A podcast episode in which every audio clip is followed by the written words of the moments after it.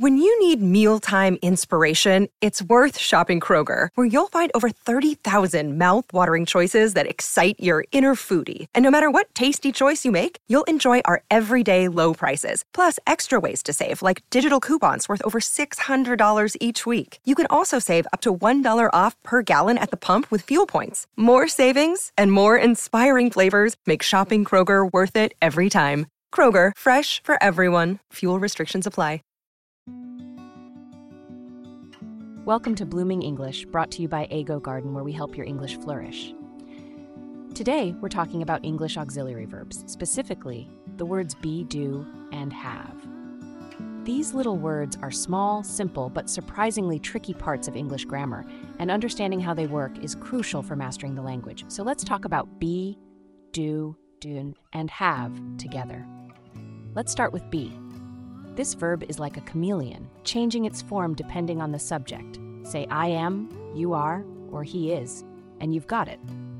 We use be in continuous tenses and the passive voice. For example, she is studying for her exams, or the masterpiece was painted by him. It's everywhere. Now let's talk about the auxiliary verb do. This is your go to for questions and negatives. Do you know the way? Or she did not attend the party. But that's not all. Use it for emphasis too. Ever felt really passionate and said, I do want to join the club? That's do, emphasizing your point. Now let's talk about have. This word shows up in different forms have, has, and had.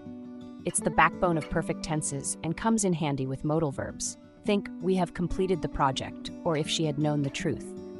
It's a key player in expressing experiences and actions over time. But be cautious, these verbs can be tricky Mixing forms like she am happy or misusing tenses as in she do not like it are common pitfalls.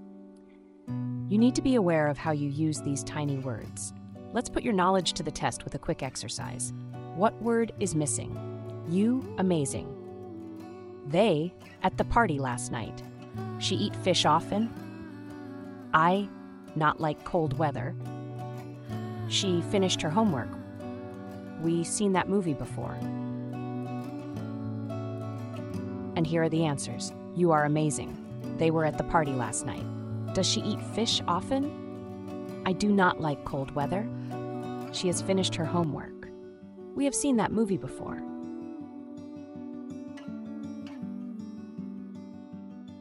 How did you do? Remember, practice is the key to mastering these auxiliary verbs. Use them in different contexts, and soon they'll become second nature in your English conversations. Thanks for joining us at Blooming English. Don't forget to visit our website for more lessons, activities, and free resources. Keep practicing, and we'll see you in the next episode.